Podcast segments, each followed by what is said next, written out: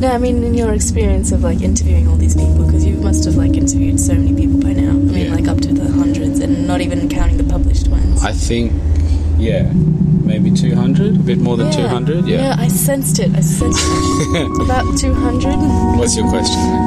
My question for you. Um, well, just because, you know, like, I, I haven't known you since, like, the. Majority of this year. Yes. I'm just curious to know, like, your lineage and your dance background and. Because um, in VCA, Yes. someone had, like, a teacher had foolishly said one time that there aren't any dancers coming out of Darwin, and then and then and then she was like, but then I said that to a class one time, and someone rebutted me because he was from Darwin, and then I was like, that must have been Matt then. yeah. Yeah, well, uh, also Josh Mu. Yeah, and Um, Josh, we grew up a couple of houses down the street from each other. he's doing the chunky move. Yeah, right. Yeah, yeah. So he's also Darwin boy. Uh, luckily, there was a desire for Ausdance Northern Territory and Tracks Dance Company and um, Mondragon, who was running an entertainment company as well, sh- and they all put effort into taking on people who were not yet good enough and then getting them good for the show Okay. uh, and I think that that's just luck, right? Because if you're in a bigger city, you have to be good first. Right. Yeah.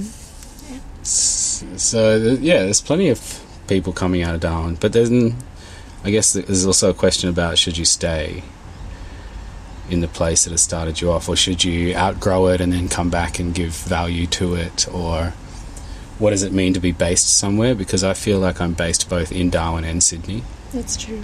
Yeah. Uh, yeah, I was also lucky that like there's a lot of um, there were there's a lot of Filipino culture, and they in their culture it's more normal for boys to dance or sing or be Yeah. Entertaining and entertained by that um, by doing that and so they i think that meant that they the stigma that stops people in some cultures from dancing in the first place wasn't there for them and so i was lucky that i saw them dancing and was inspired Oh, basically yeah. it's about inspiration for me really cool. yeah. You know, and in, in like uh, Spanish cultures, the more that the man dances, the more masculine he is. wow Yeah. Do you think that's of, like the birds Think of the flamenco. Yeah, like the birds of paradise. Mm-hmm. everything. yeah there's Playing. like a meme that I saw about if men dated the way that birds date, and they were like offering up the beautiful house that they built, like the bowerbird, or like the beautiful dance that they'd How well they tap dance as well. the birds? Yeah, there's a bird that tap dances. Wow. I'll try to find it for you. It's it's scary. um, Is it inspiring? maybe. I guess what I usually ask on Wombat Radio is what are you thinking about or what are you doing? And then how are you doing it or thinking about it? Oh yeah. So, Yeah. what are you thinking about? I can definitely answer that for you at the moment because it's like, um, uh, especially with the powerhouse residency, um, this uh, re- recurring thing that's been, yeah, coming back and and back through my practice is aleatoric composition. Aleatoric. Yeah. Does that have anything to do with aliens? Yes. Okay, tell me more.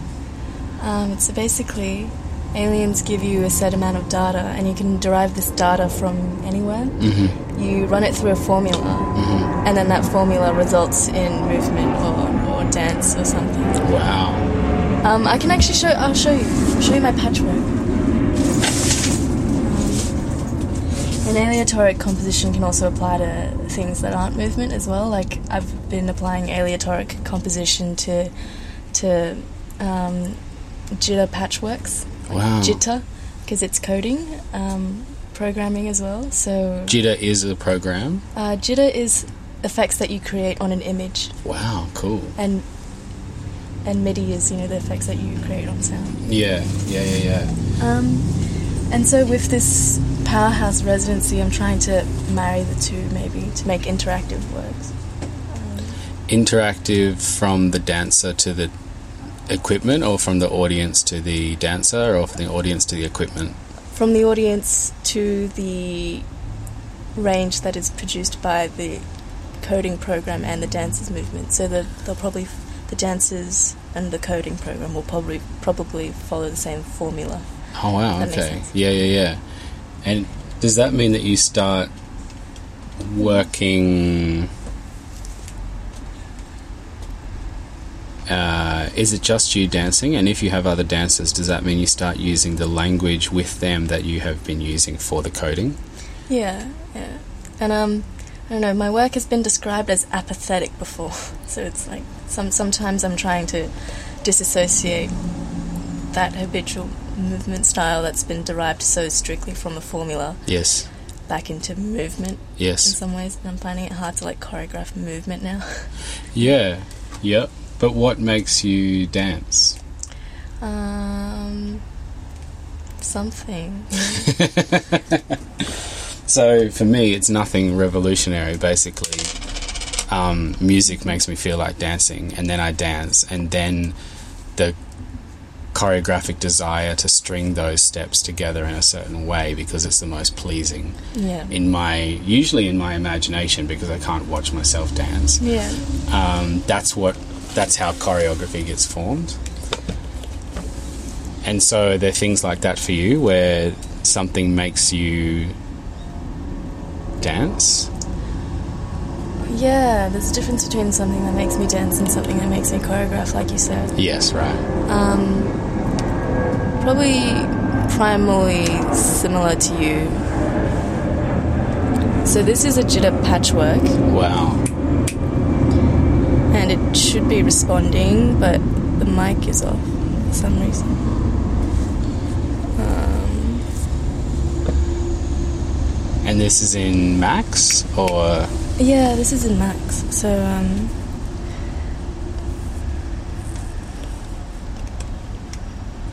and do you feel like this is choreography? for some reason the microphone's not working. Hello.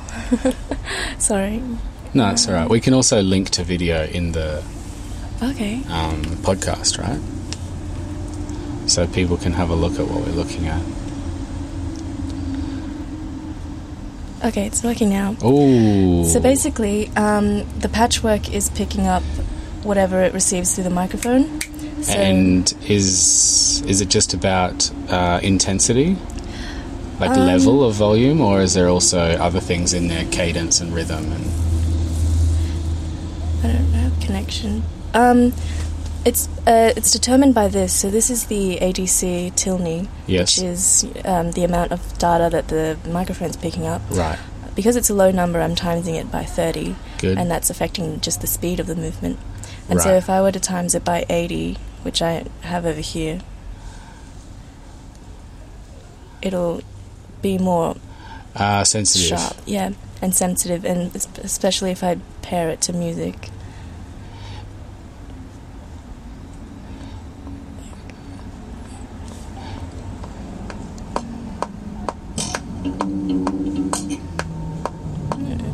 I don't know. It to Jay Z or something. I don't know. And do you feel like Well, I'm, just, I'm trying to stay have above water, you know, stay busy, stay working.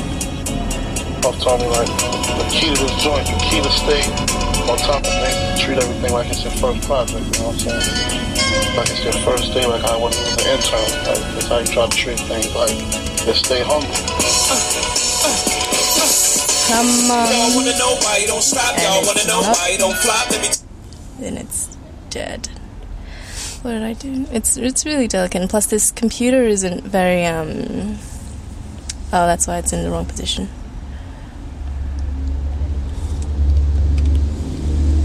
Uh, but yeah, you get you get the idea. Right? yeah, yeah? That's how schoolboy got whipped and got left on some chest. Keep myself an eye on some true boy shit. What you can also do is read an image. Oh, I see. And the image becomes wow.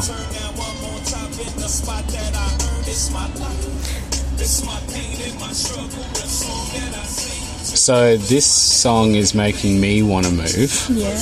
And I would, if I was in a studio, I would just put it on loud and then dance and then try and mind that. And that would be this process of choreographing. So what's the go here? Do you feel like this is choreograph, this coding is choreographing, or that it's more like what you said about apathetic alienatology? I made that up. That's like alien cancer. Aleatoric. Alien, alien cancer. I'll write it down for you if you want. Aleatoric. So what is your agenda? My agenda with creating Or like where's where who is the author? who is the author. Usually, I like to make the city the author, and I'm just creating the formula that creates movement, right. or like um, movement as in the jitter patchwork.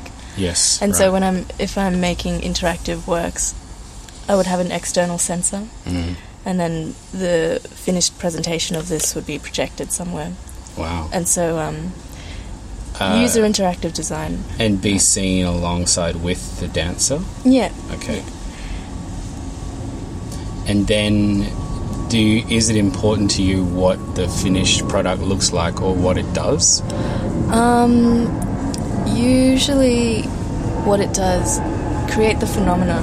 Yeah. Okay. you know because because you know we're all about the phenomenology as well you know i have i have a theory that there's too much emphasis on symbiotic relationships in in artistic analysis You mean symbolic? symbolic and a symbiosis but symbiosis Tell me more about that. um because i don't know um i believe that symbiotic readings are derived purely off the phenomena that we receive and Yes. so basically, um, sy- symbiotic readings are basically, you know, symbols essentially. Mm. Like you're wearing blue. Are you depressed? Um, It's quite a bright blue. I, this is my DMC T-shirt. I'm joking. joking, joking. okay, I But, see. I see um, what you mean. To me, I would use language. Tell me if this furthers the thought Mm-hmm. about um, that. This is why some people think that what we do is interpretive dance Right. because they think that we start with some words and then we make up basically an expanded version of charades, Yeah. and then they come and watch it, and then they should reinterpret it back into words Right. Yeah. and I am I, I'm actually interested in what they can experience outside of that, outside of language that is Mm. verbal. This is another example of interactive based designs. And tell me the difference between a visualizer like this and uh, like an iTunes visualizer. An iTunes visualizer, as in the ones that you play when the music comes up. Yeah. Um, I guess not not let me rephrase that question. What is the interest for you in this that makes it greater than your interest in an iTunes visualizer? Right. Um, I think purely because it's um, user interactive. With the iTunes one, it's derivative of the, The music that's playing. that's playing. Right. This one is basically the size. Yeah. Um, I can make another patchwork where it's data deri- derived from movement detected, On the camera. detected on the camera, but Yeah. not at the moment. I don't trust the internet. Um, and going back to the symbiotic and phenomena, Yeah. um, you kind of understand what the symbiotic relationships are with like imagery, right? No, tell me. Um, oh no, I phrased that a bit wrong, but you know, it's just basically the um, how you usually interpret a piece, or like the symbols that arrive in a piece that can be Yes. interpreted. Yes. It's is that semiotics? Yeah. Is that what that's about? Yeah. Right. And where like you're just constantly referring to the canon, Yeah. but you're not having an experience or That's something. true. And then that's where the phenomena comes in. hmm So cosmologists, cosmologists are like space scientists. Cool. Yeah, they describe phenomenology as the first four seconds of initial exposure. Whoa. But I believe that it's, you know, smaller than first four seconds because four seconds are quite long It's in long. the face of eternity. So, first exposure as in somebody experiencing something. Yeah, like a new image that arrives. Right. Like um, the first seconds that you see a performance and Yes. you see the atmosphere of Yes. the performance. Yes. creates um, that first form impressionable. Um, Yeah. mm, there's a term for it that I'm forgetting. I'm just gonna Yeah. Generalize Cycle it. back. Yeah. as the phenomena. And it's essentially the feeling that you are derived of um, when you see a performance, and that feeling is very difficultly captured through words and through semiotics. Yes. Yes. And so when we're looking at artworks and such, um, I think there's an importance to see it through binocular vision, one that considers the phenomena and one that considers the semi- semiotic. Amen. Binocular vision. It's um, it's an actual term in performance theory. It's, it's like a lot of stuff. Right. I haven't done any performance theory apart from theorizing about the performance that I'm making. Yeah, and that's Oh. what it's all about. that's what philosophy is all about. We're all in this. We're all in this droplet of water, and we can see how far we can push it until we essentially recoil backwards and start from scratch. Uh huh. Because of the surface tension Yeah. that holds the form. Mm, nice. So, uh, how do you deal with the first four seconds? In creating it or in witnessing it? Ooh. Yeah, let's go witness first. Witness. Because even when you're creating, the reason that you can experience it is because you're witnessing it, right? Right. Witnessing it. You know, your mouth sort of drools, and then you're like, mm, mm, and then you want to, you want to encompass it with your body, and you know, take a nap on it. Yes. on the sensation. You know what I mean? Yes, I I mean, do. we don't have to be too like too academic with this. I just want to No. cuddle. Yes, it's almost like the. It's a desire for closeness or Yeah. engulfment or something. Yeah, and especially you know the drooling imagery as well. Yeah. This um, notion that I must mas- mas- masticate. Yeah, masticate hmm mm, for chewing. Like I must inhale the experience. Yes. And then with creating it, I feel um, like the consideration of phenomenolo- phenomenology definitely has an impact in that. And it's a, an example of that being shown with the, the fringe work that I'm making at the moment with um, bubblegum, which is essentially a mixture of flour and water. And then it's not contact improv, maybe just contact separation Tell me to more. answer that. It's for a work called Charlie Charlie, and it came from when me and a friend called Tim Tim Kersop, you know him? Uh, I would probably know him. I probably have met him, yeah. But tell me, keep going. tell me about the work. Um, last year we were going to create a work for Artie Party, and it was going to be Oh, yeah. called Charlie. Um, Where did the name come from? The name came from the Mighty Boosh, Yeah, yeah, yeah, yeah, yeah. I get it. the Charlie Bubblegum character. Yeah, Um, but then Tim broke his ankle. that's inconvenient. But you know what? I stole the idea from him, so that's okay. hmm Yeah, it all, it all worked. So, what's been the process for the show Um, the process for the to make the show. Fringe show? Um, it's kind of been shit. Oh no! Because um, foolishly, I start. I, I decided to employ Melbourne-based dancers, and so Ah. when when you are creating a work Yeah, in progress and Yes. process, it's difficult to like um find that. yes, and so for now, I just want it all to be over with. because you're not spending enough time together, right? Yeah. That's why it's difficult. Yeah. Or is there other difficulties like interests or movement Um, languages or something? No, the main difficulties that we're having with is just the separation. Yeah, yeah, yeah, yeah. But you know what? Okay. And so, what does the work look like? Um, it's Because when do you open? Next week, this week, 26. 26th. Um, That's exciting. mm, yeah. What does the work look like? I don't know. Um, Well, there's bubblegum in it. Yeah. Um, it's gonna be hard to clean off. Mm. It's gonna be fun. Um, it's uh, movement has been derived off um,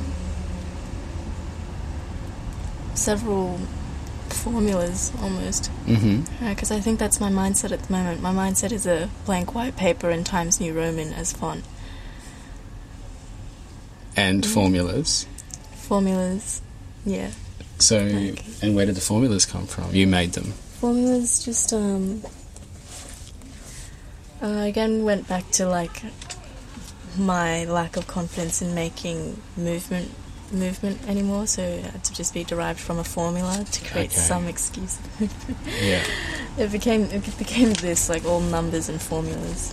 Okay, such. that's cool. So, what I'm reading is like, is it th- these ones? Um, yeah, all of these. These ones where it's like final sequence 21, 22, W2, W4, 26, W1. And then there's an ignore sequence as well. Yeah. Um, this one we just um, this one is essentially this one now. Okay.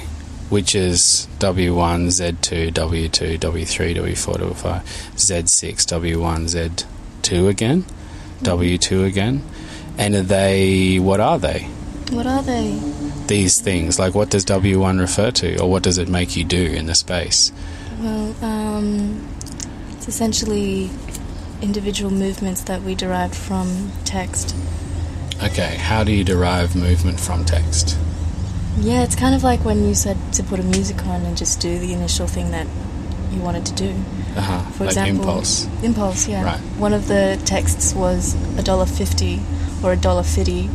Oh yeah, And uh, the movement was just um, that. rubbing the fingers together. Yeah. Okay. And so it's apathetic phrasing at the moment. Very like emotionless. And Just- does something what is produced out of that emotionlessness? Um, sensational phenomena, in my opinion. Hmm. Um, For you or for the viewer? Like for both. Right. Yeah. So you do a bunch of things that don't matter, that were derived from a bunch of things that had no meaning, Yeah. and then there is a shared experience Yeah. that is a phenomena. Yeah. Cool. And it sort of um, the foundation of that came from when I went to um, a book launch at Carriage Works. Um, Eugenia. I'm gonna mess her name up wrong because um, she's got a Greek last name that starts with okay. K. Okay. She was talking about her work being neo Dada without wanting to be neo Dada, and I was like, "That's the most neo Dada thing I've ever heard." Eugenia. Okay. Okay. I have to um, admit my ignorance about neo Dada. I imagine it means new Dadaism. Yeah, Okay. like new ways of not wanting to be. New way. okay, but because someone's already done that, then it is that thing. Hmm. Right, interesting. And then what do you when you make the when the movement is made and you know that it's a sequence and you're like let's do this sequence. Let's do this sequence. Does it feel different than say a, a dance routine? Yeah, Okay. because movements, um, although they do link together, they they haven't been derived from the same stimuli. So Mhm. it's it's um Mhm. yeah a journey to go through. And how do you decide the sequence? Like when you write them out. Firstly, it was derived from just seeing all the movements and then pairing the ones that fitted well together, and also that decision being based off my phenomenology, uh, my phenomenological view of the movements. What can you explain more Yeah. about having a phenomenological view? That's ba- it's very like um fancy pants like term, but Yes. essentially means what looked nice together. You know. Fuck yeah, that's the kind of shit I choreograph well with. Some of my, um, yeah, the choreographers that inspire me most, I feel like they just have a a second sense for what could be, and they just notice what other people don't notice, Yeah, because maybe they're the outside eye as well. Like maybe. maybe, and also, and also nothing. And what do you want? Do you have an agenda for the audience when they've seen your fringe show? The agenda. Yeah. Um, You don't have to, but I usually do because that's just my egocentric creative mode That's is to like be the author or at least appoint an author even if it's not me I see. and then trust that author. Right. Have you ever considered post-structuralism? I was thinking about like neo post structuralism. Yeah, like the author is not the author, the performer is not the performer. Yeah, except not like that. Yeah. okay. No, I'm gonna say I understand, but I don't. Uh, no, I haven't considered that because I want somebody to take responsibility for the effort that the audience has gone through to arrive at the space Right. to experience the thing. And I don't mind if it's me. It could be anybody. Actually, when I'm a dancer for somebody, it's really nice to be like, well, it's a choreographer's job. But uh, I also have like a guilt about wasting people's time Right. because Yeah. For some people it is actually just easy to roll out of bed and walk into like a gallery or a theater that's next door but for a lot of people they have to like organize a babysitter or like do a deal with their partner to take care of the kids that night or they have to like find street parking and then they have to pay for it. Right. and that money had to come from teaching a pilates class or something. So there's a lot of there's a lot of outlay on their behalf that puts trust that is putting i feel like is putting trust in that what i'm about to share with them has value Yeah. that doesn't mean that i don't let myself be wrong or fail it just means that i want to take responsibility as a, as a show of respect or something Yeah. which is different than if i'm like in a uni course and everyone's being paid to be there and the your teacher's being paid to mark grade me or whatever. Actually, sometimes they're not. There's been times when I've been when I've like taught at uni and you don't get paid to mark people. You just mm. get paid in the class hours. Yeah. But like, what do you think? Where is the value in um. what you're working on for you? Mm. Is to to give the imagery of the bodies being connected and separating with strands of bubblegum connecting them because Beautiful. well like um you know usually we don't get into that kind of mess but then seeing it seeing that and like deriving satisfaction off that and not having to Mm. clean up Mm. i think um like as an audience member i would like to see that but yeah Yeah, nice. yeah Where will it be? at redfern at 107 107 Projects. redfern street That's a cool space. I applied the work through a creative process Mm. and then um, through the venue, and then they paired me up with a, a different artist. So it's technically a double bill, but you have to pay different tickets. So it's gonna be It's a, around. s- it's a, it sounds like two shows then, yeah, if you have different tickets. It's like if you go to a movie marathon, but you have to buy four different tickets. yeah, yeah, Okay. yeah. But um, they pair you with someone else so that venue hiring costs get split between you two, It's a good idea. which is good. Would you mind passing me that little black? Yeah, thanks. It's just lip balm. Dairy. Anyway, something I always wanted to ask you is that um, listening to all of the Wombat radio notes, you mentioned the word embodiment like a couple hundred times per episode. I would actually just like thought- to point out a statistic that when you interviewed Sophia Ndaba. Navada, Ndaba. oh sorry, It's all right. You There's mentioned lots it. Of, there's lo- I only know that because I asked her. Mm. But sorry, how many times did I mention it? You mentioned it six times. Jesus, I must really care about that. You really must care about that. And then it led me to question Why like- talk? Why have Wombat Radio? No, sorry, I cut you off. You go. like how you continually explore this concept in your latest like collaborations and working processes. uh, yep. So let's start with Sophia. Yeah. Seeing as how I spoke, to, that's where it started. Yeah, yeah. Uh, I was working with her in Berlin earlier this year, and we were working on dancing uh, rather than choreography. We eventually did get to choreography, but we weren't focused on that for the development period.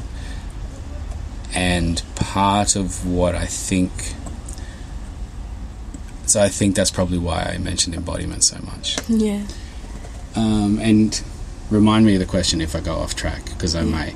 That's fine. Um, our process was super simple, and I'm gonna use it again in other processes where um, instead of me telling you what to do through words and you telling me what you want me to do through words and then us doing it, is there a way around that where there's multiple agendas and multiple authors at play in this one, but that's all that's fine. So our process was that I would choose a song for you mm-hmm. to dance to for the whole song. Mm-hmm. And then you would choose and I would watch you dance. And then you would choose a song for me to dance to for the whole song and you would watch me dance. Then we put a third song on and we dance together and the task of that improvisation is that whatever I saw in your solo dancing that I thought was something that I would um, try and facilitate you to find that or do that or be that Yeah, yeah. and that all that's uh, like quite abstract because it doesn't define what is something but that's based on your i guess maybe what you're talking about with like witnessing the phenomena like i want to see the thing move beyond uh,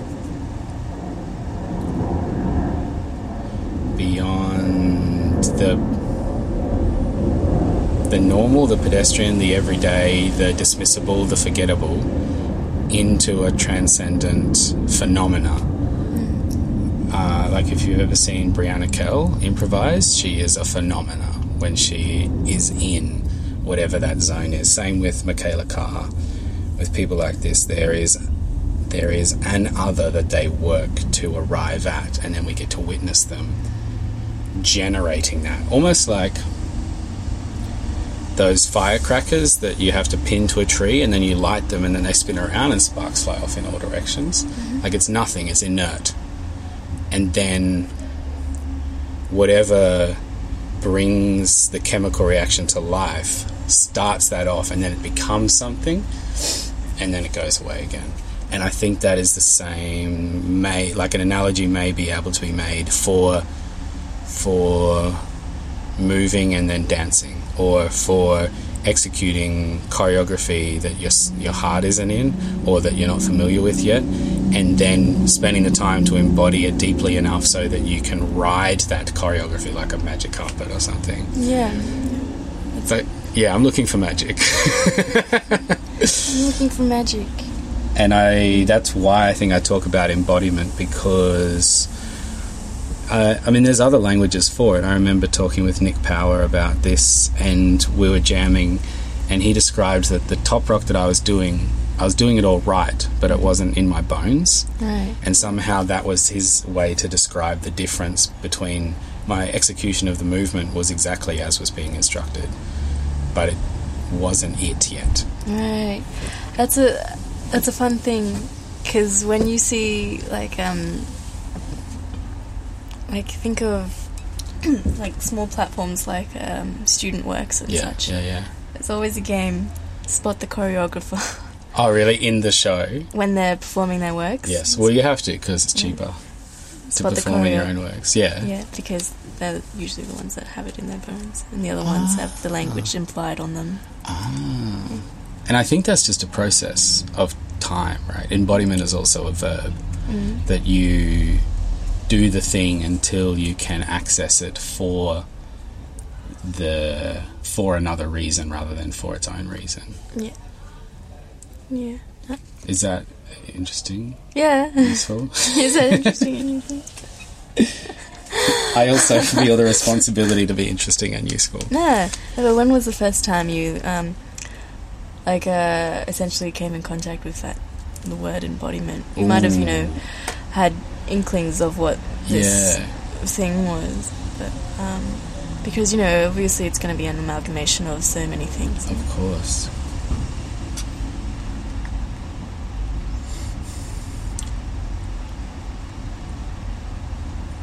I don't know. I'm sure it was way before I was ready for it. Like Yeah. I'm sure I heard the word and it didn't do to me what it's now doing for me. Yeah.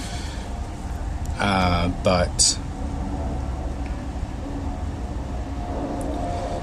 I think the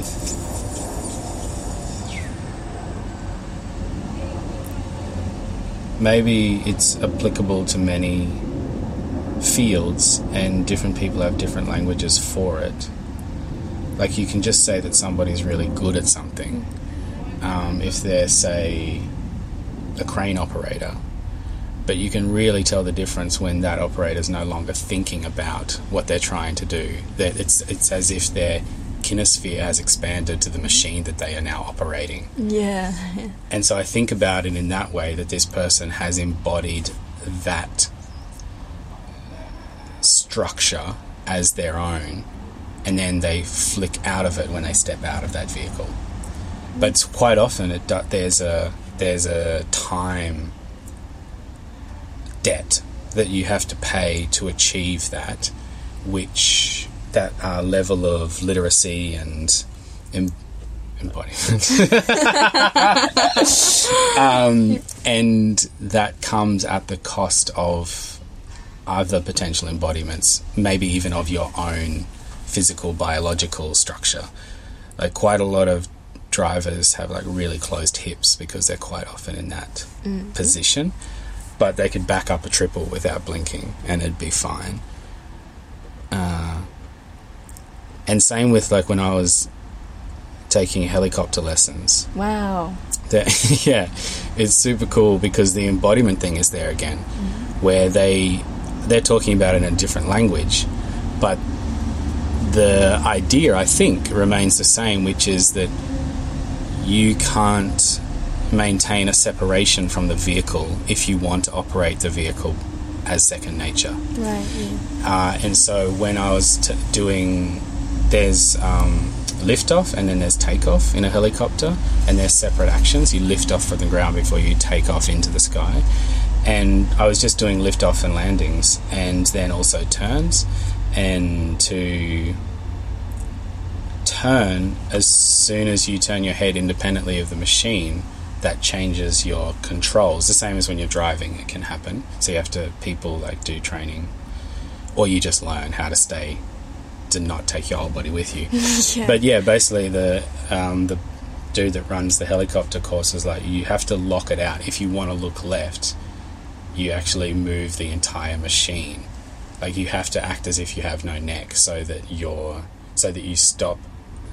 He didn't say this, but my extrapolation is so that you stop separating your desire for movement and then the act of that in the world from the machine that you also want to move. Uh, I don't know about embodiment and that other nature, say back to the body, but I people that inspire the shit out of me, like Jenny Large, are really set a high level for what it means to be in your body, and I wish I had better language for that. But I think it means that there is an intelligence and there is an open communication flow bet- between all the intelligent systems in your body. Yeah. Maybe that's it. That's cool. It's pretty cool. Maybe you should write your thesis on this. But I'm not really interested in um, separating it from action or from its useful purpose in authoring work. So I don't know about. Like the thesis would be cool, but But uh, then again, it's not in your body. it's a cost. It's a time debt that you pay to be good at that, which is also like uh, a side effect of Wombat Radio is the the opportunity to practice forming into linear structure and narrative the thoughts that you feel and then also trying to see if you can get someone else to understand that and then also trying to see if you can shut up and listen to them of which I feel like I could do some of that right now just to shut up and listen to you no, no, no. I'm shutting up and listening to you. oh we're both shutting up Yeah. I don't know how this is going to go for the listeners Um, yeah. what I've um like a. You know how you ride through waves waves of inspiration. Amen. Yeah. Yes. Yeah, or like walk through the valley of the shadow of death Oh, with the lack of inspiration. at the moment, Uh, I feel like I'm taking it away from embodiment and movement, essen- essentially. But business. Biz. Yeah. Um, well, we aren't taught how to handle our finances in primary school. We aren't taught how to handle our finances as independent contracted artists in university. Yes. Yeah. And how do we, how do we graduate with the, with the sense and knowingness, with, and with the sense and implication that we are running our own independent business? Yes. Um, Well, you could just be lucky and have parents or family members who are self employed. Or um, you could also just be lucky and come from enough wealth that you don't have to worry about it. oh, Or you could notice it and supplement that with YouTube tutorials. But I think there's um, ultimately a maybe university is just too early for it because I one thing that Anton said to me when he went for a job at Bangarra many years ago was that Stephen Page asked him if he could handle full time and wouldn't he prefer to remain independent. right. And then that made Anton realize that, and made me realize that people think that whatever you do, you chose it. But I don't think that's often the case. I think a, a lot of the time you do what you can do out of the other things that you've already tried and then couldn't do. Like you,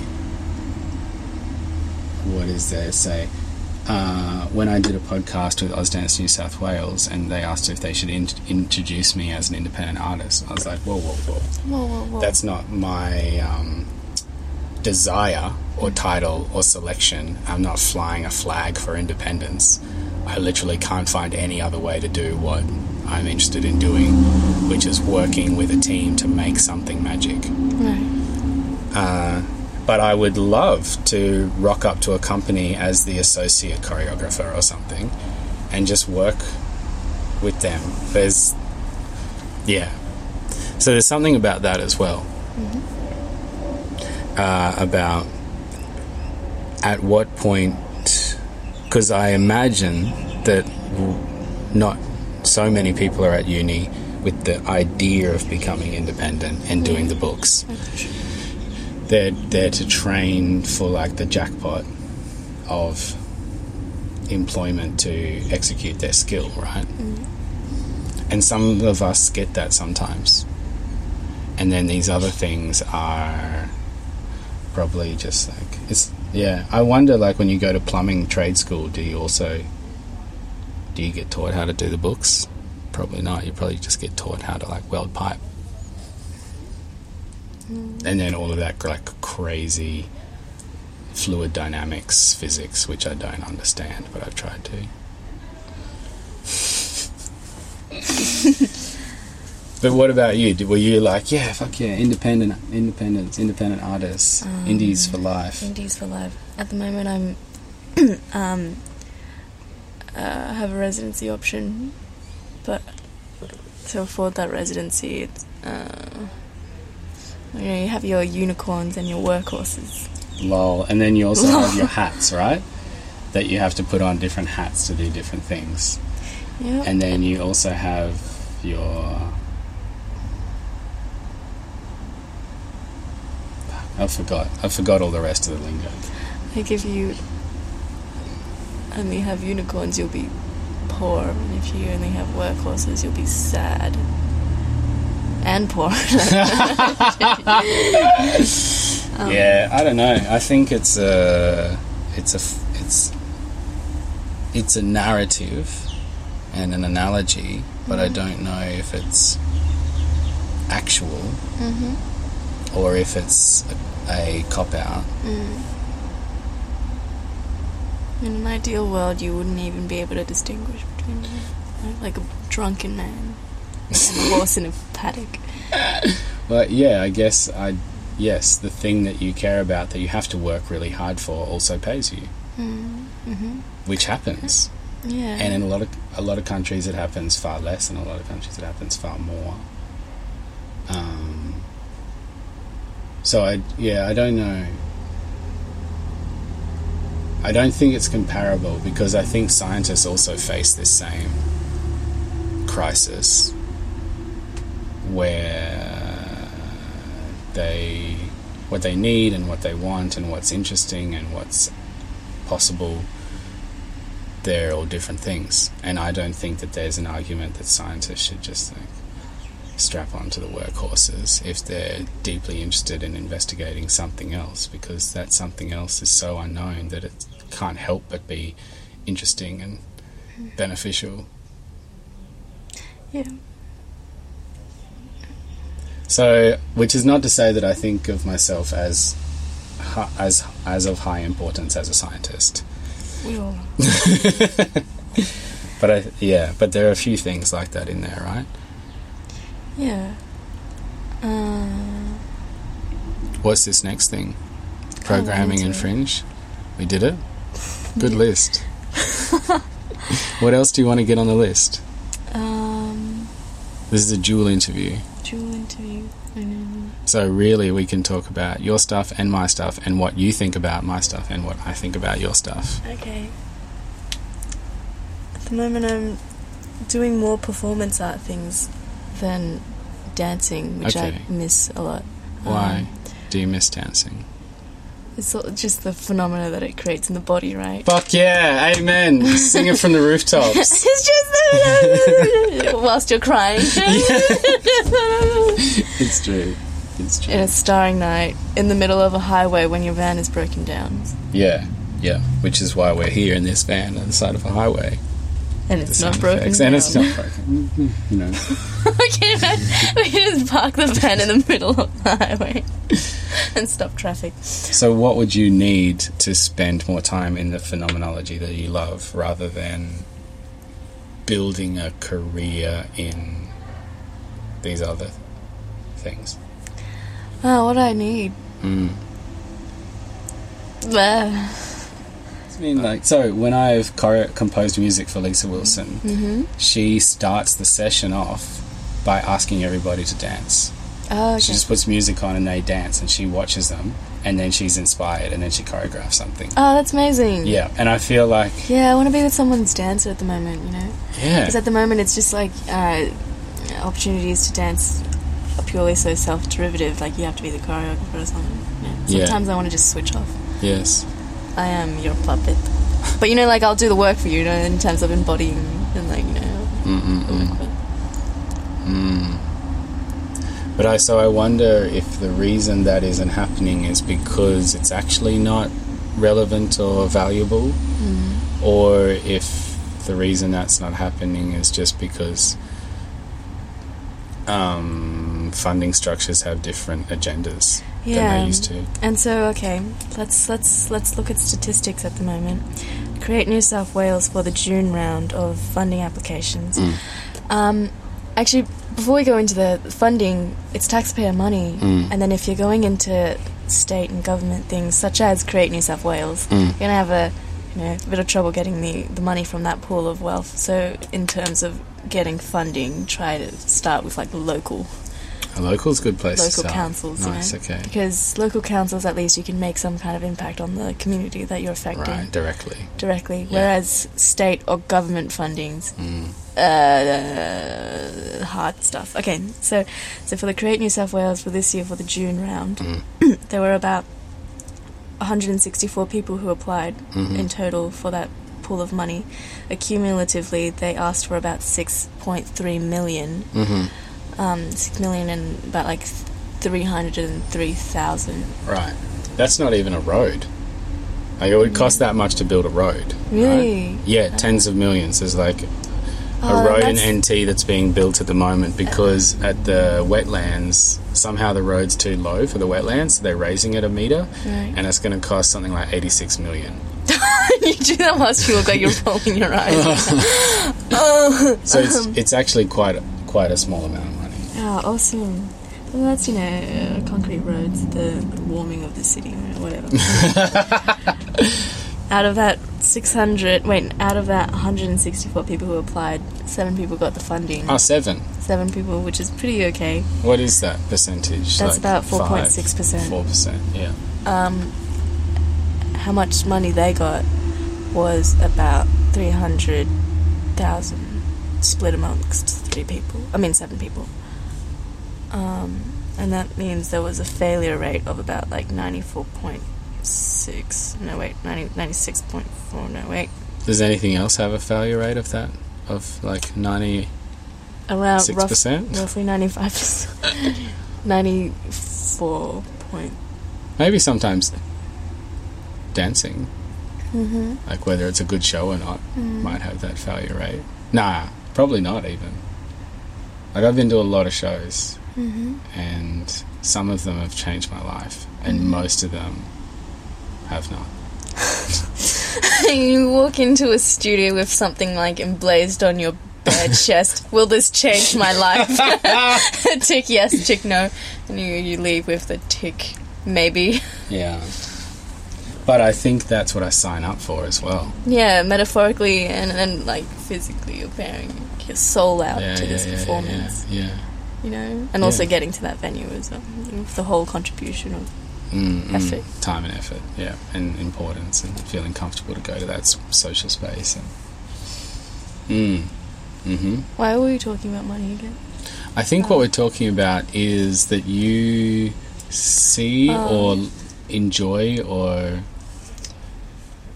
can't wait to enter into the phenomena that is dancing. Uh, once again, yeah. And that Yeah. I also agree, but it, it is surrounded by so many other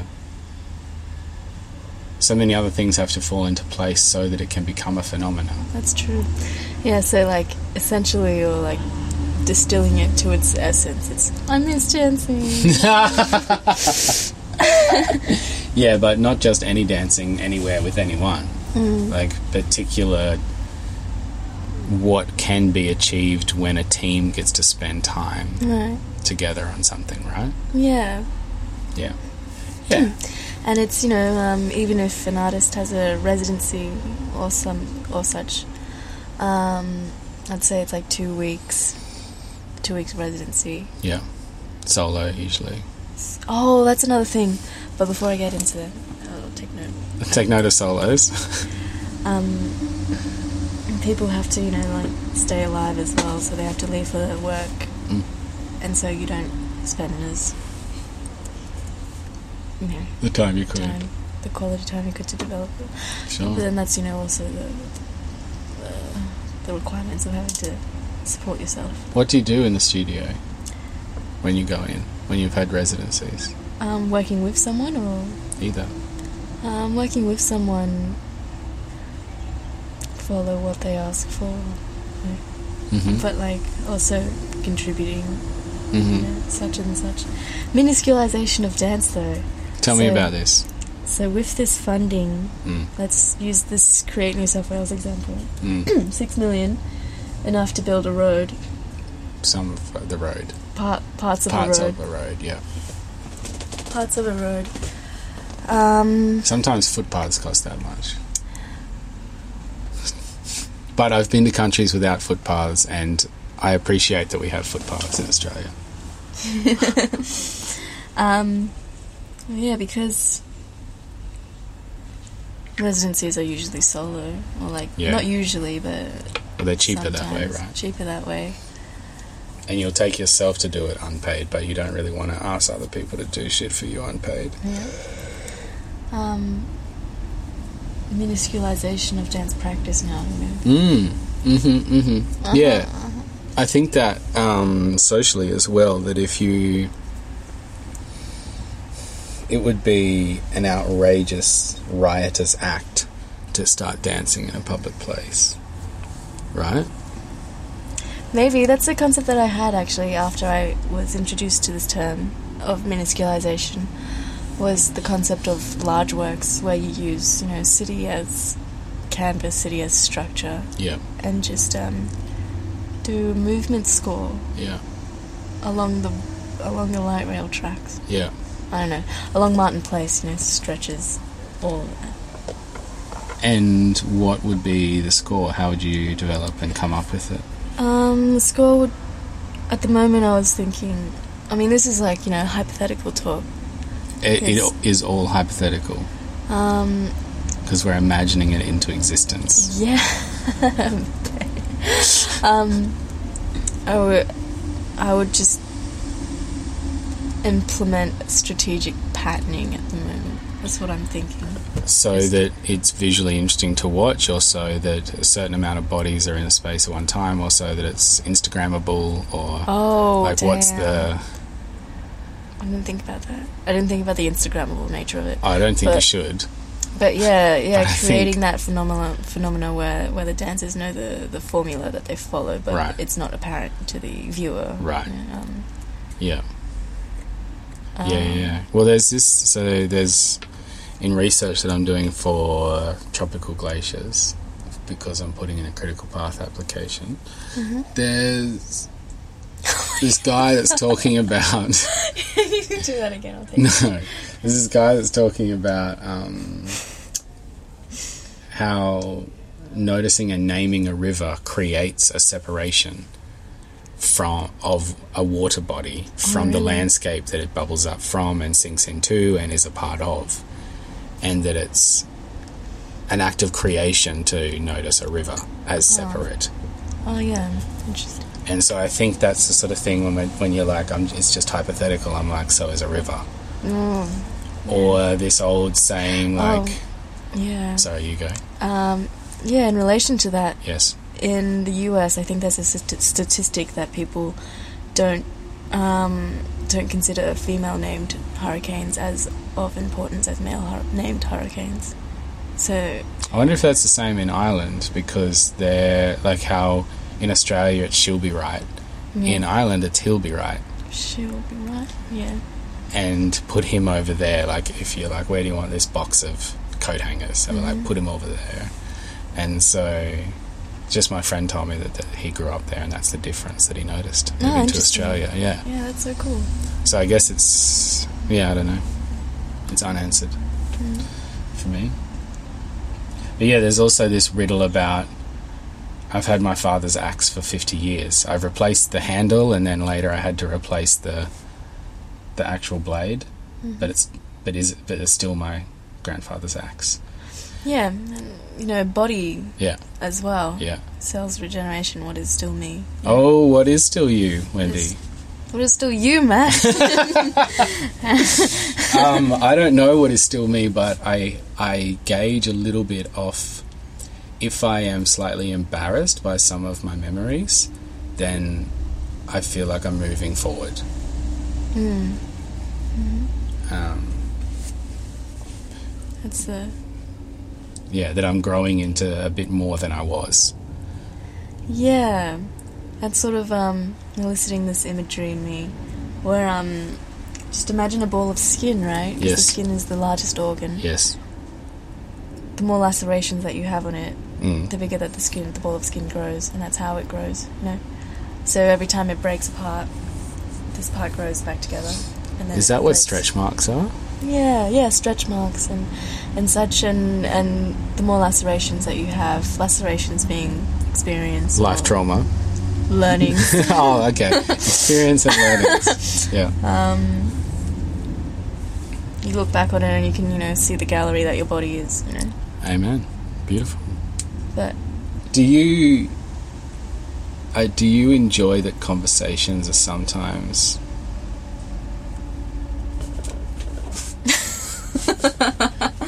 I don't I don't have a word for that apart from like uh, a sporadic firefly. yeah, Like, is that deliberate on your behalf? a sporadic firefly that has a limp on one side, Even though it's flying. flying limbs as well. But like, it's I don't know. Hmm. is that deliberate? Not really. Okay. It's usually um, um, imagery that the person has said, and then it's you know sparking some other road somewhere. Right, right, right. Yeah, because there's this fine line between lateral thinking and then drawing things back into the linear progression of the discussion and not holding it together. Yeah. And I don't know where that line is. I guess it's different for everyone, but I definitely know that I love speaking with people who it's just on that balance where I have to put a little bit of effort in to keep up because I can't predict what they'll say next. But also, what they say next seems considered within uh, uh, logic or a sense, even if it's not logical. That's fine. That's illogical. Just, but yeah, no. You want to talk about solos? The note that you wrote? Oh, that's minusculization. Oh, okay. You spoke about it already. Yeah. What's coming up, Wendy? Um, a few more performance installations and Okay. durational works. Okay. Because um, Do you think if someone was like, hey, there's no galleries for you to perform in, but here's a theatre, do you think you would make I a theatre work? want to make. Uh, yeah, I would to to bring on that challenge, but with that environment, that that's such a fun like environment to experiment with. Yeah. Like, what if the performer was, um, I don't know, do something on the chairs somehow? Yeah. Did you see Atlanta do that on uh, Miss Universe? No. It was a chunky. They had like a four group. You know how there's this thing going on in Melbourne for the last five years where people just like get in a cuddle puddle? Mm. Yeah, it was like that, but they kind of rolled down over the chairs Wow. all the way. Oh, I have to see that. Yeah, it was pretty cool. Yeah. I don't know. How's your work been with Legs on the Wall? Um, as assistant director, hmm it I enjoy the stretching of my brain to try and hold on to everything that mm-hmm. everybody says, knowing that things fall through and I'll miss them, and make explicit the connections that have been inferred so that everybody's on board Right. like at least on the same page because because of my experience working with Joshua over many different contexts and situations for other people or our own work or whatever. There's I can see what he means and can show it to others or to back to him quickly enough that it in, it, it expedites the iteration. And so that's nice because it's like having a slow computer right Yeah. and then if you have to slow down your thinking then you can't get into the flow the actual like flow state yeah, you have to lower your frequency. Ugh. Yeah, and you just have to be very, very good at being able to hold on to your ideas and to your inspiration or whatever if you can't work at the speed that they're coming at. Right. So I, I feel like a facilitator in that regard. Yeah. And when someone says, I can do that in this part, and then you have to say, actually, you're already over here. So, like, you know everybody's tracks in the show, um, which is not to say that you could do them like an understudy would. You are the mother duck. Sees them all.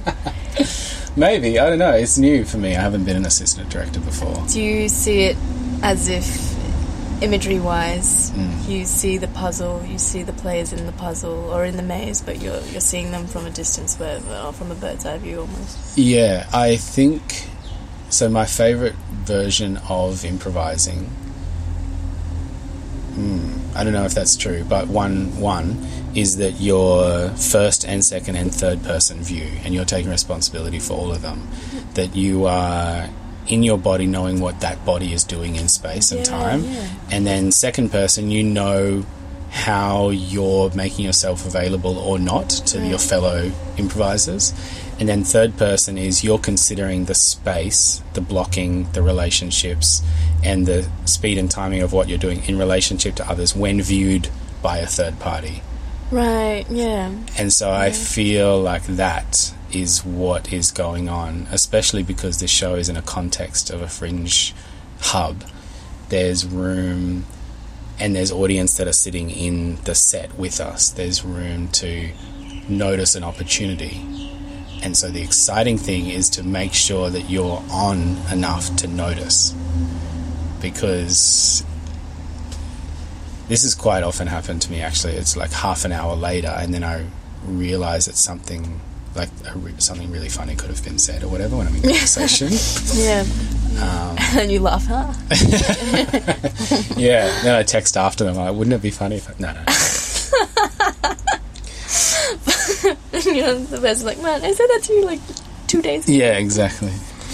Uh, I so I'm excited by that process, and I don't think it's such a stretch from the way that I like to make in collaboration. I feel like it's a different I haven't asked you about that yet. When you're, you know, collaborating.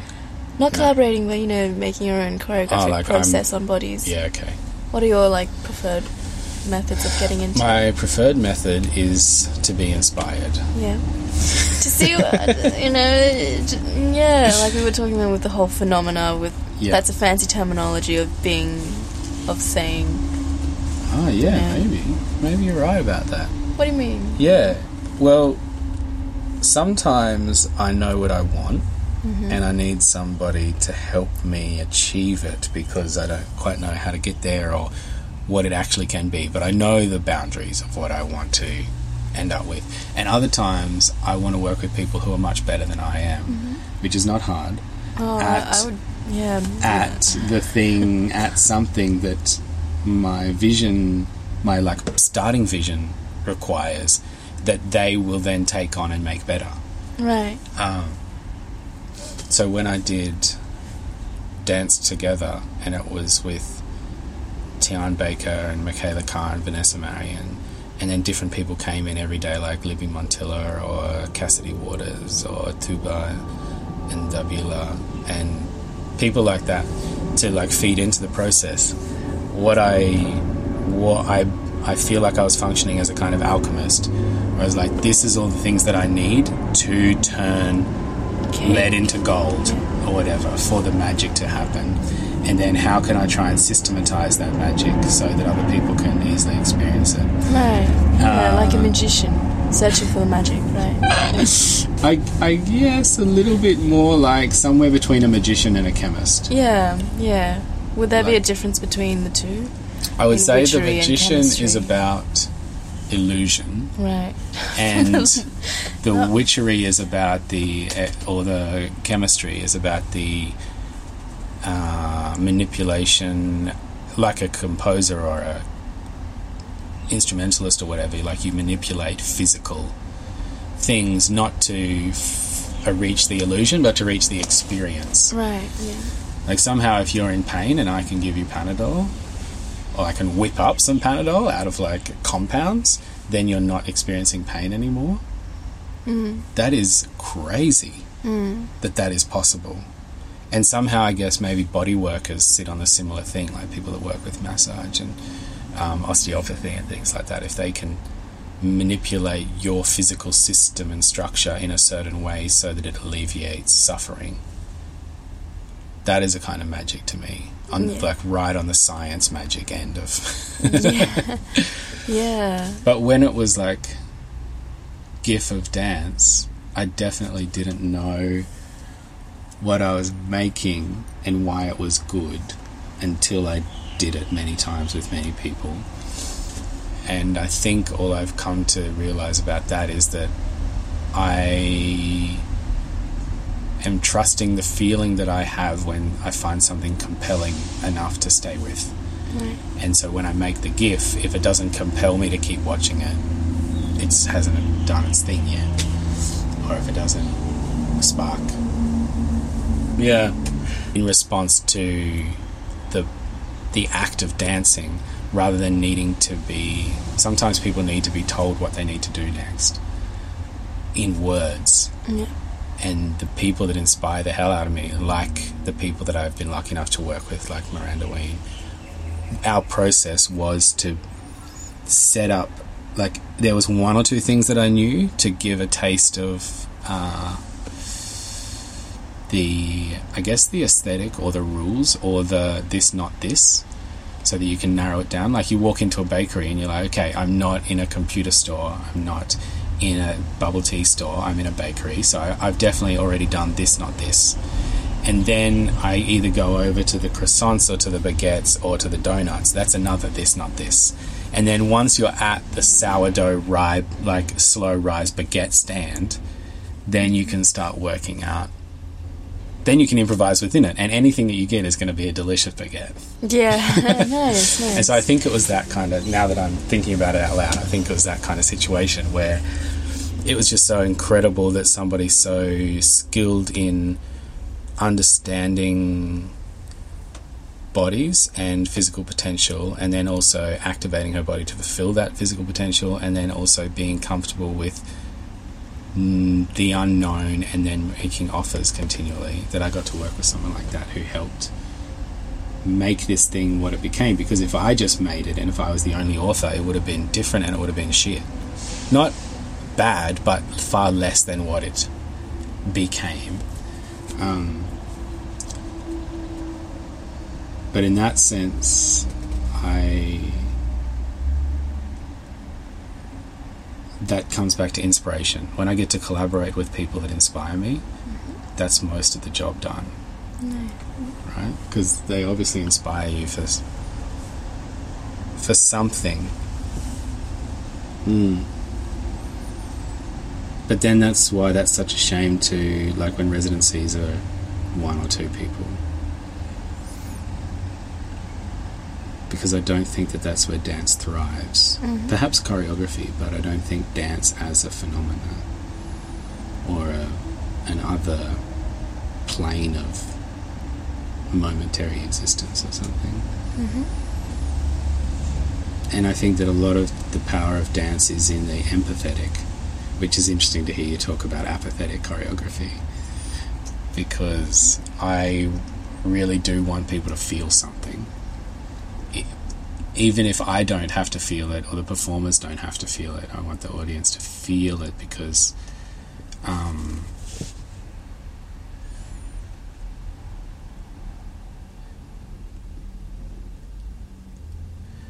because I think feeling is another form of thinking. Yeah, and that goes back to what we were saying with the binocular vision Mm. as well. Mm. Yeah. Anyway, that was a long monologue. No, it wasn't. Keep going. Stop it. What do you, what about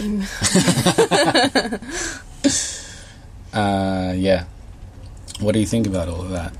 Is that strike a chord with you? You think some of the same things or you rebut think- some of those things? I think I'm gonna feel the sting later. Uh-huh. Okay. Okay, that makes sense. Um, It makes a lot of sense, yeah. delayed action in some ways. Yeah. Because, um, Delayed neuron firing as well. yeah. Yeah. There are definitely some. I think for me, it's about trust as well. That if somebody inspires me, then I can trust them in a process. That even if I don't understand what or how they came to that thing that they're proposing, I can just trust that it has value because I trust the system that is at play within their noticing and offering. Yeah. Uh, and I think a process where you can't trust your collaborators would be the worst type of process. Oh, no. Don't you reckon? It's like you're trying to do the tango, but with backs turned towards each other instead of the. Yeah, yeah, yeah. Instead of Frontal. an embrace. Yeah, definitely. Yeah. Yeah, even if you don't trust somebody's um, in other ways, you have to somehow trust their capacity for brilliance. hard to do in the moment, you know? Yeah, I don't know. I trust some, and then you don't know. You can just trust the process, right? That's true. Process, you, me, buddy, Yeah, this other person. Joking, I'm joking. Imagery wise, you know, personify the process into an entity. yeah, yeah, yeah. Have trust in it. I trust your process. Well, I just trust Yeah. people. Like we're working with um, this cool team here, and the, the show is so loose that there are things to be done, but then at any moment, if an audience member is in the wrong way or whatever, you're going to have to deal with that. Right. And so then there has to be trust in not only their capacity to adapt, but then also the manner in which they will adapt. Uh, that it will stay within the aesthetics of the characterization on the show. And so that's why I guess the process can't be you stand there and do this. The process has to be this is your intention and this is your desire and this is your journey Yeah. and this is your physicality. And I like to go to that place through doing the physicality rather than through scripting something out and then putting it on. Um, which is, yeah. What's um, you know, what does the rest of the year look like for you? Uh, luckily, I will get to travel to a few places and operate um, sound and lighting for Angela Goh. Oh yeah. Wait, would that be in Asia? That will be both in the UK and in Taiwan. Oh, that's so cool. Mm. Taiwan. Where's the real China? Uh, and then I will do some teaching at the universities in Taiwan while I'm there. that's so cool. it's super cool. Yeah. I only got to go there for the first time last week uh, because of Adam Lab Yeah. was having its wrap up. got That's to so- meet lots of cool people. Who've been there? I've not been to Taiwan, Mm. but I but I admire a lot of the Taiwanese contemporary art that comes out of Taiwan. Hmm. This gen- new generation of, mm, just amazing. Um, along with you know contemporary Chinese art as well. Yeah. The generation of um, artists in my generation who are um, who have parents in the baby boomer. Oh, is baby boomer a different time for different countries? Um, probably the term baby boomer, but Uh-huh. like um, the, the concept of people who are now in their sixties Right. or or more. Yeah. Yeah. And do you have an affinity with these artists in a way that I might not because of cultural history? And I'm only asking that because of the show that I came and saw that your dad choreographed. Or you choreographed for your dad. That was an interesting show because, um, well, my parents had written a play about um, immigration in general. They didn't really want to specify, specify their journey, which is immigrating from China during the height of Cultural Revolution, um, uh, leaving China before the events of 1989 um, with the Tiananmen Square massacre. Um, and so for this play, I was asked to choreograph some things. However, it was a strange process because I didn't have enough time to allow for the movements, allow for movements to be particularly embodied by the dancers in some way because not many of the performers knew how to dance, and when they did, they were very um, classically trained, and so it became the movements became very colonial in some ways, in my thoughts. Yeah, I did think that as well. But I figured that it was not. I mean, this is the thing. You can't assume that everything that happens in a show was the director's desire or the choreographer's desires. You just have to work with what you've got. But it's being mounted again, Cool. and um, And you think you can do something different with it? I haven't actually had time to tangibly mold it. Yeah. But then you need the conditions, right? You need space and you need dancers that are embodied in a certain way Yeah. Rather than that way.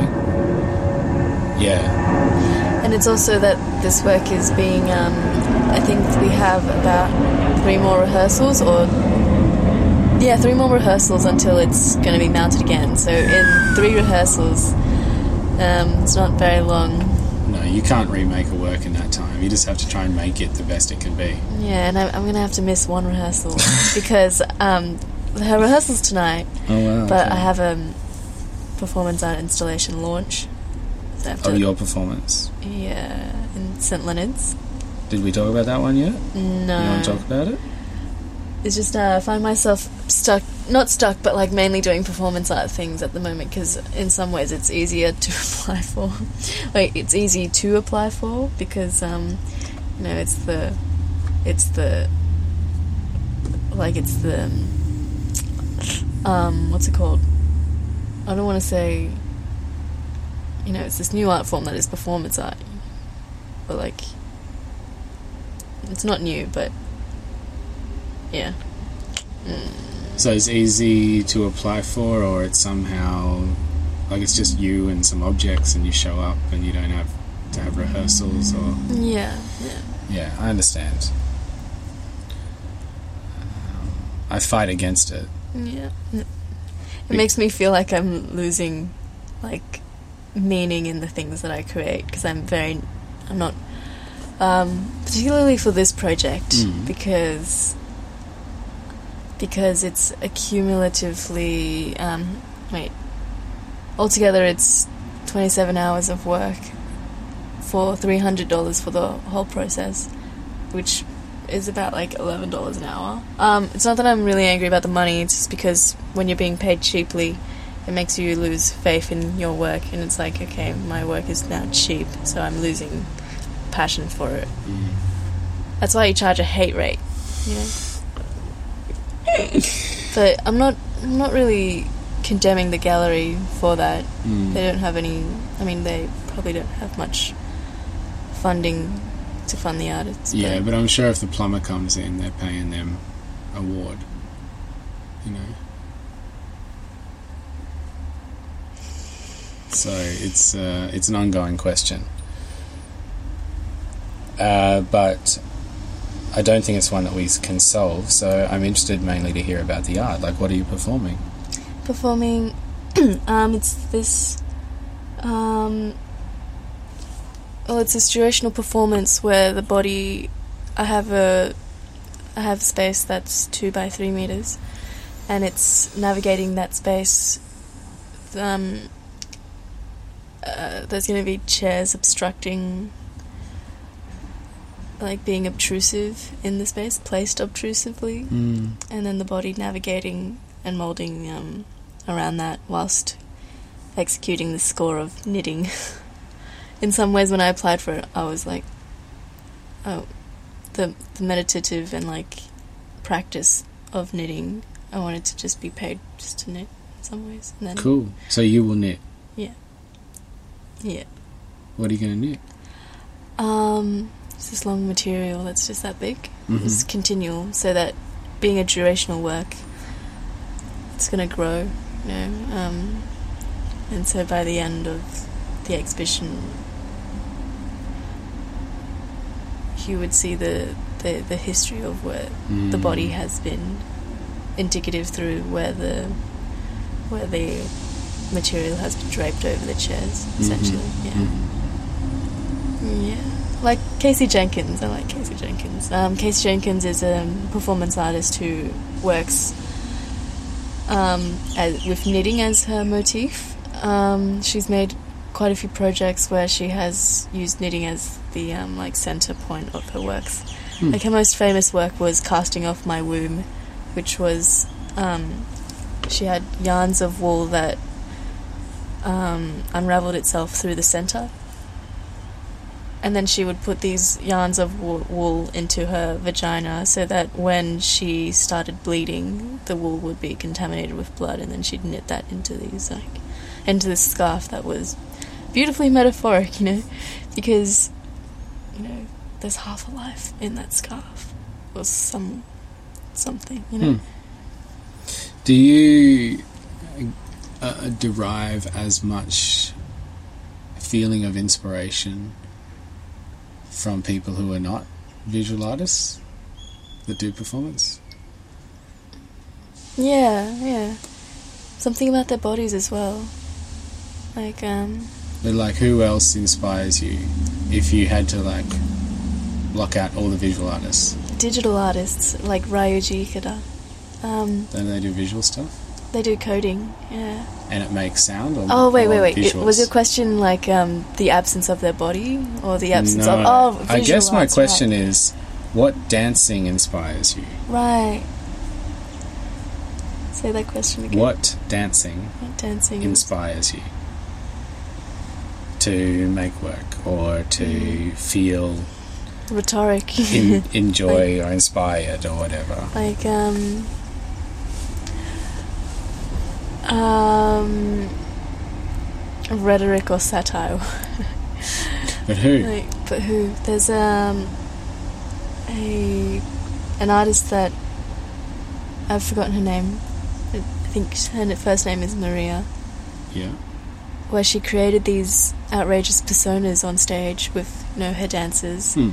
she employed um, trumpets, um, trumpet players. Mhm. They were so integral to the performance of this three-hour length work, and then yeah, um, the creation of this absurd character in some ways. That's cool. Yeah, And do you do that? Not at the moment. Okay. Yeah, Are you interested in creating an absurd character to be?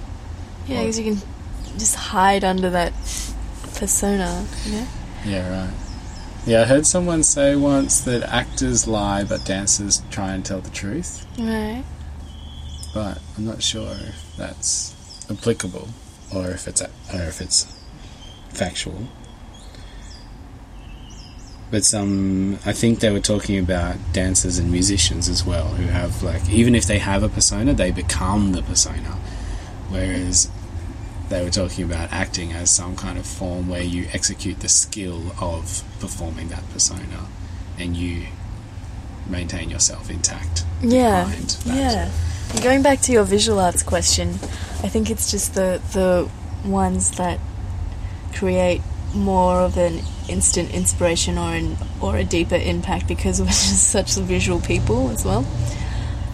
Do you Yeah. think that we are encouraged to be visual? Hmm. And that actually maybe we're. I would say that the visual seems the most legible, Mm-hmm. But I also would say that we've put the most time into becoming literate with it. And that we also, I guess we're talking about humans, that we, we also are not bad listeners, and listening is something that we can't stop. Mm-hmm. That we're always listening in all directions, even though we can only see in one. And so there's something there about the power and the potential of not not watching.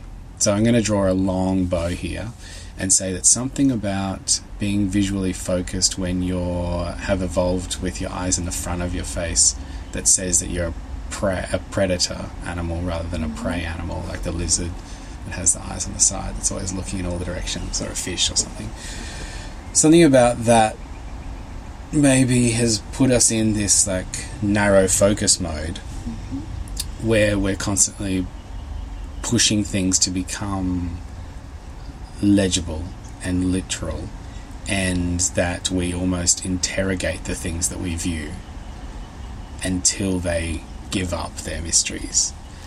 And there's something about uh, the omnidirectional act of listening that could poetically be analogous to you could watch in that way. You could watch omnidirectionally. You could let the thing happen in front of you rather than your gaze interrogating the thing that's happening. Right. Yeah. Comically, it would be you know using laser eyes to, on a on a frog that's placed. Yeah, comically, definitely. But no, that's that's beautiful. Know, yeah. I'd, yeah. I'd love to publish a graphic novel, commission an artist to just illustrate all of these like imageries and comical situations that happen. Hmm. We should do that. Are you an artist? I Sketch artist. Yeah, no. I would I would love to be and I also collect graphic novels. But I you know that thing like when you really look up to something you realize that you can't do it. like this is Brian Azario's work. Uh, Um, Paul Dini, Fight Club. but um, but yeah, no, something that's graphic artists, and I think that's also egotistically me trying to pursue digital visual arts as well, without having the skill of. Um, Yeah. Yeah. But things should also be open to you to play with, right? You don't think so? I mean, maybe not surgery, but some other things. Hmm. Is there anything you want to talk about that we haven't talked about? um, no, I kind of just like listening to you go on your your rampages. You know, Rampage. No. my intellectual rampage where my body is in stasis but my mind has personified and is you know, doing pirouettes from inspiration and and motivation and stimulation. Yeah, yeah, yeah. well, that's another thing that I love about laboring uh, on something, whether it's um, the application of materials onto surfaces or whether it's dancing or what, that the, it's really it's much harder to lie to yourself mm-hmm. than it is when you're pontificating. you can like spin things into existence that don't exist, but then you need to make them into an act. Mm. Which is why I love improvisation, so that then when you're saying this could happen and this could happen, you are talking about and reflecting on an experience that you all shared and you've tried to make happen.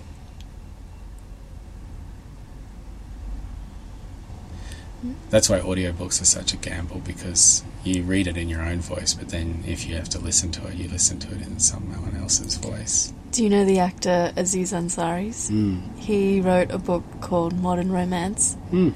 Um, and he collaborated with social scientists to gather the statistics for his book and findings.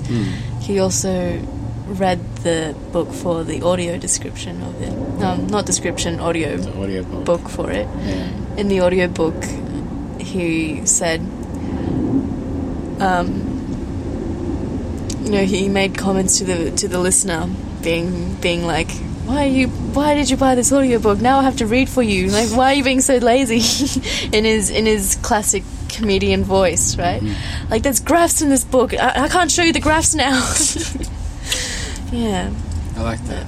you know, very funny. And and it ma- I felt attacked as an audiobook listener because, admittingly, I had borrowed the audiobook from a library. Um, and then and then he attacked me. No jokes. Yeah. Um, yeah, it made me feel like I should return the audiobook and go borrow the actual book. You know. Yeah, I don't think we should worry too much about actuality. Mm.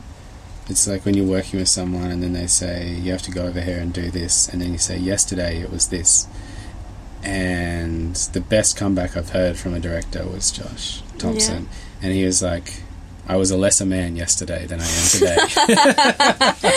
I'm gonna start using that. That's so good. yeah. I was a lesser person than I was yesterday. So keep quiet. Yeah, you hope that the thing that you've thought up today is more developed. Yeah, because I'm a insightful. I was a lesser man yesterday. That's so clever. Mm. I'm gonna use it. That's how the world gets better, right? If we all we so all funny. discover the best things and then we Let's get. Josh in here into True. it as. Mm, Uh, okay, we'll wrap up. But anything? Anything else? um, there's just so many things, and so like like for example, I'm uh, I have my first residency where I'm the resident artist in November, and I have no idea what to do, and that's scary. Um, but then there's a, there's just a lot of things that's just clashing at the moment. You know what I mean? Creatively, or uh, about your intention and how you spend your efforts, or Um, mostly just solid blocks of events. like time clashes? Yeah, time. Yeah. Okay, that seems easier to solve than creative true. clashing. Creative clashing as well. Oh, man. Will I will I develop into a greater man by tomorrow? Is my question. I guess it depends what you do today. That's true. And um, today I'd love to develop uh, coding. You know, along with movement. Mm. And I feel like you, I feel like you have slight objections to that. I don't. No, no, no. I don't at all. I.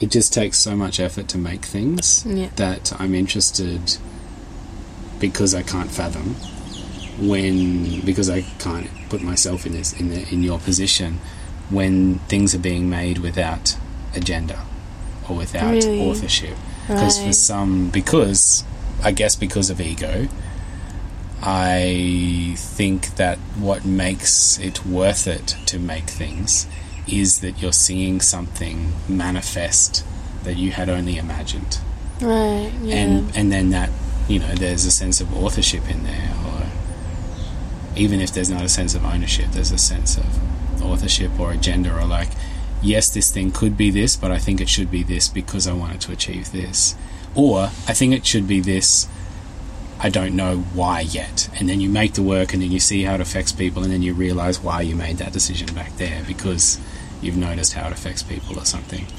Right. which is not so i'm not saying that things have to be outcome focused but i'm interested in the relationship that people have when they're just outputting into the world like producing and producing and producing work. Hmm, i think it goes a- in an arc. No, I think that's an interesting thing with empathetic and apathetic. i'm empathetic and you're apathetic is that what you mean Yeah, in some ways, because because like obviously I, I sympathise with what you just said. we're both I, sympathetic but we're, but we're both sympathetic. hmm Um, but I also find interest in making apathetic work that is almost in ignorance of a viewer in Mm. some ways. Mm, mm, In mm. some ways, though, not not not in all the ways not in all of the ways. Apathetic in emotion expressed as there is no emotion expressed in some ways. i completely agree the emotion doesn't need to be expressed by the performer yeah, that's why i love Angela Goh's work yeah. because she leaves that space for you hmm as the viewer. Or, you know, like the implication of it, or. But, uh. That doesn't mean that there's no agenda, Yeah. or that there's no authorship. There's definitely an author at the center of all the decisions that were made. Right. Yeah, yeah.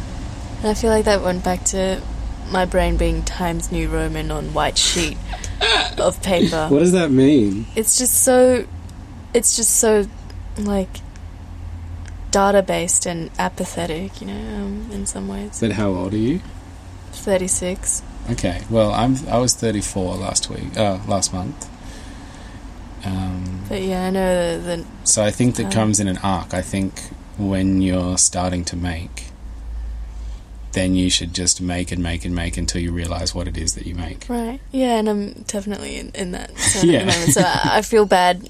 I feel bad cementing my current knowledge Stop in a podcast. I'm going to listen to it tomorrow and be like, no, it was a. What about when you listen to it in like five years I am. and I am and you'll be a like, regressed man.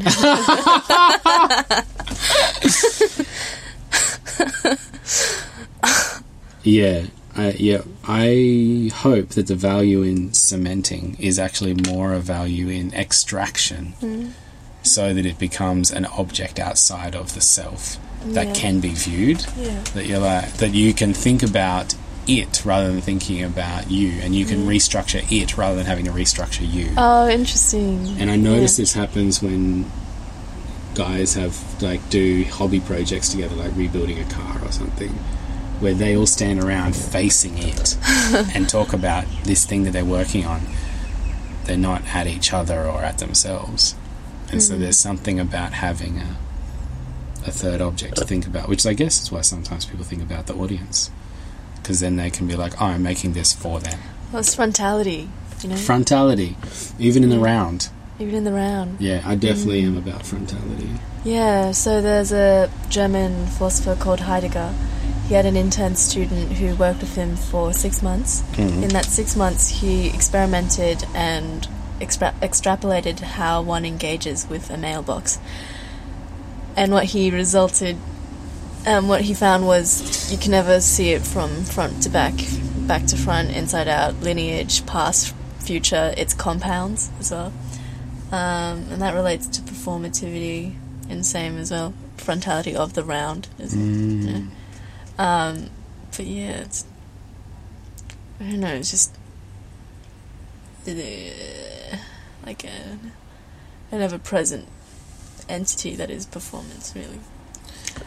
Yeah, and I guess our generational difference also has brought about a different embodiment. right?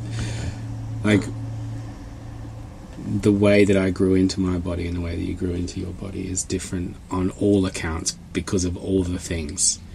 Like there was no climate catastrophe that was in the general zeitgeist when I was working out who I was and what was important. Yeah. And there was no um, Deliveroo. oh wow! like it's all Ah, different, right? And then same yeah. like when my dad was becoming who he is and what he thinks the world could become, he watched somebody land on the moon. right. And then I got born into the world where that had already happened. And I was like, it's, it's all up from here. But then was it? I don't know. Mm. Yeah, no, interesting. So, th- yeah. Deliveroo. no, no, that too, that too. But, you know, f- food services, the sin of gluttony, you know, I'm jokes, it's not really, but still. Um, yeah, no. So my uh, desire or or escape to the body Mm-hmm. as a place of um, conjuring magic or whatever yeah. is different. Um, yeah, and witchcraft almost, but not not witchcraft, mainly. Could be, yeah. I'm not sure. I do like to steer away from um, witchcraft and animism and religion and cults just because of the capacity for them to invent a fiction which gets taken as a fact that people then suffer in the name of. Right, okay. Yeah. And I'm not so on board with suffering. But I am on board with this thing called eustress, which is like positive stress, like when you're exercising or when you're growing or learning Yeah. or whatever. You know, yeah, and uh, would you define that as suffering? You, I I would define it as necessary to long term happiness. that's true because you know that's didactic, didactic as well. Because there's never a light if there's no dark. There's never gains without suffering. um, yeah. um, but that kind of reminded me of something when I when I think about what to do for this residency. Maybe just name it so young and so naive, and then have that as a motif. You know, like like his like not I don't want to say hysterical, like rhetorical, like satire based characters. That's Yeah. not the persona that is Yeah. embodying them. Shakespearean esque, you know. Yeah. So so yeah, it's two weeks, so it's like, well, well, what do you do? Um, I think you invite people in. yeah, yeah. It's, Yeah. it's a long drive north as well. How far north? Mm, three and a half hours by car and ten hours by public transport. Okay. That might be harder. Carpool, get in! get in my Let's. No, no, I'll track you down for wherever you're walking on a, you know, side path, Ah, yeah. sidewalk yeah, somewhere. yeah. Beep beep, Matt, Yeah. come in. Let's go. Let's go.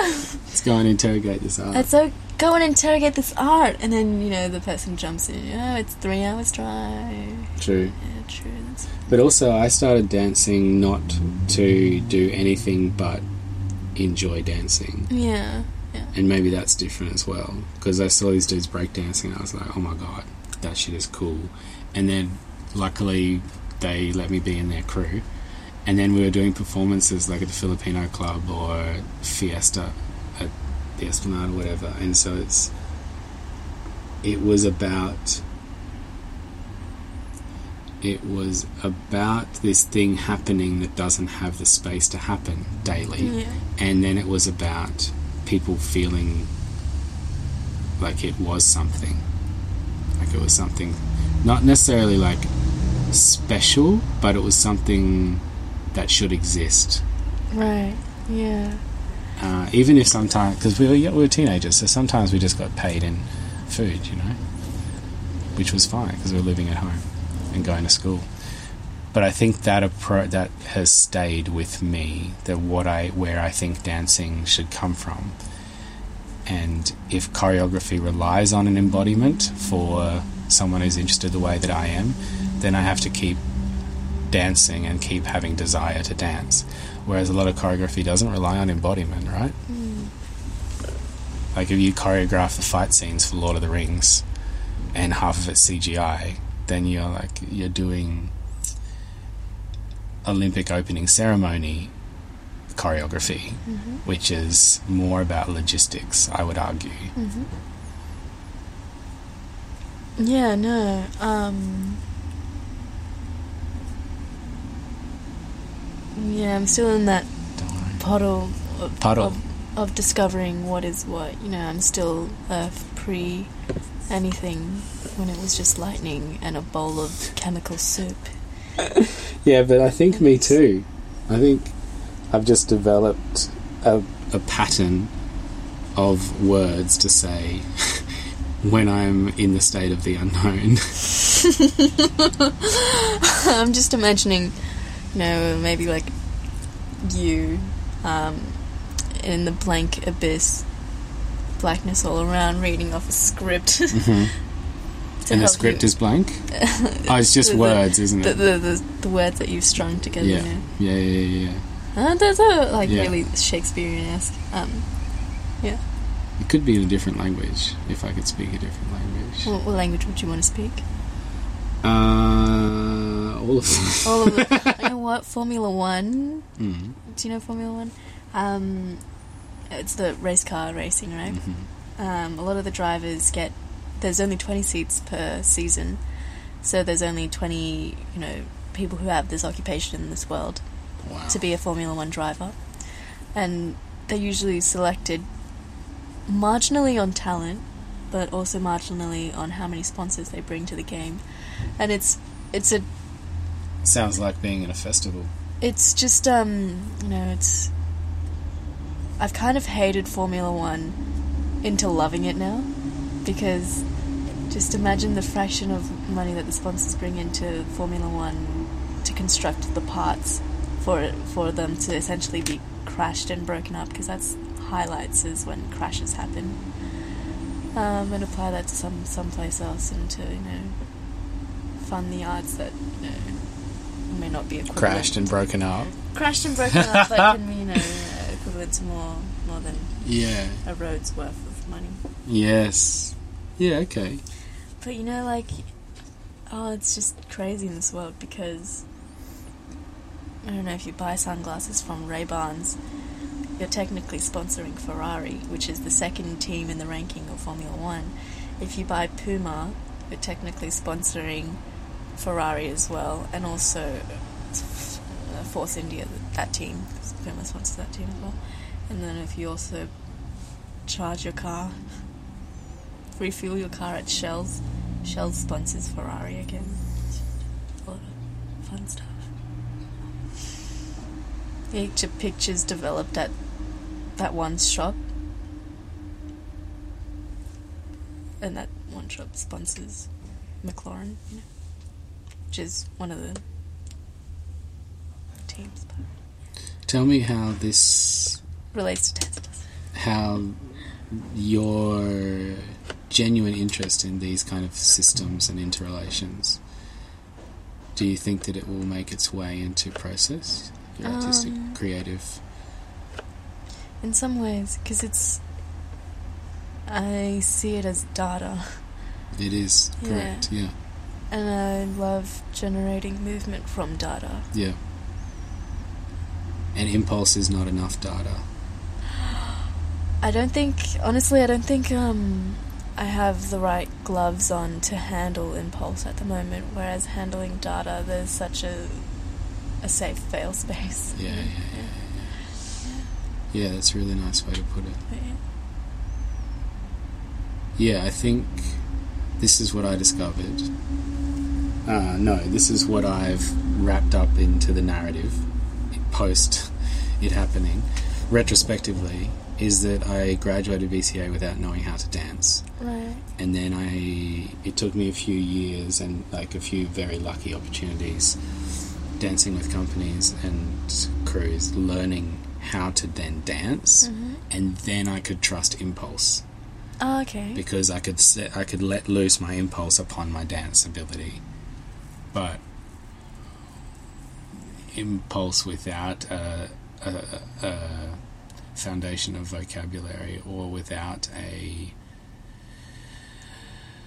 uh, integrated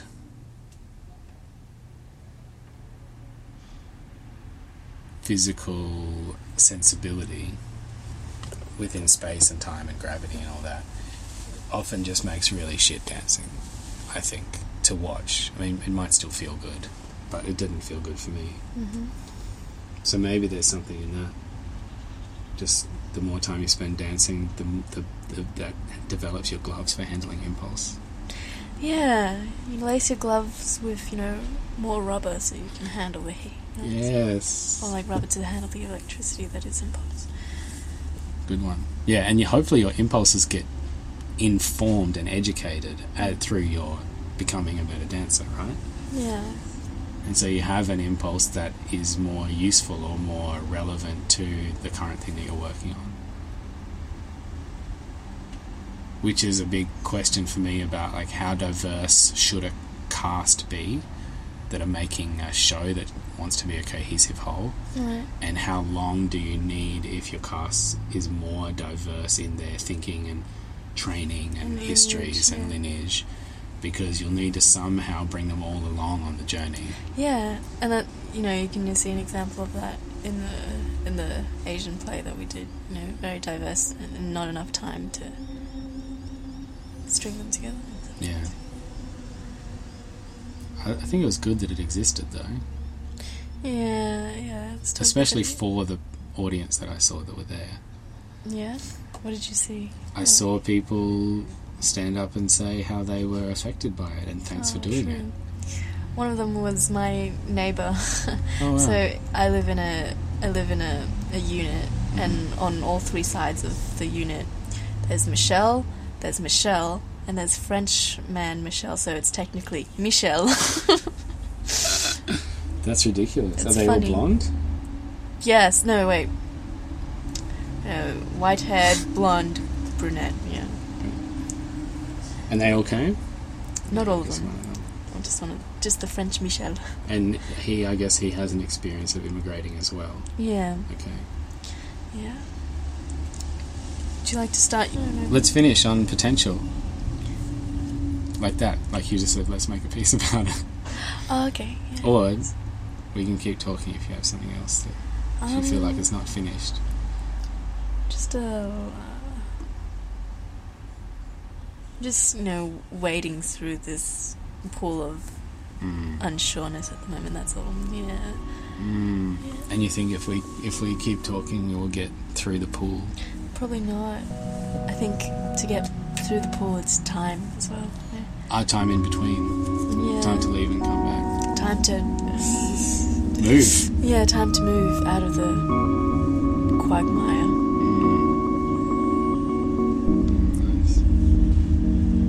It's also just time to develop. You know. So, yeah, yeah, it's good news so far. Though. Thanks, Wendy. Should I press stop? Are you going to say something when as soon as I stop it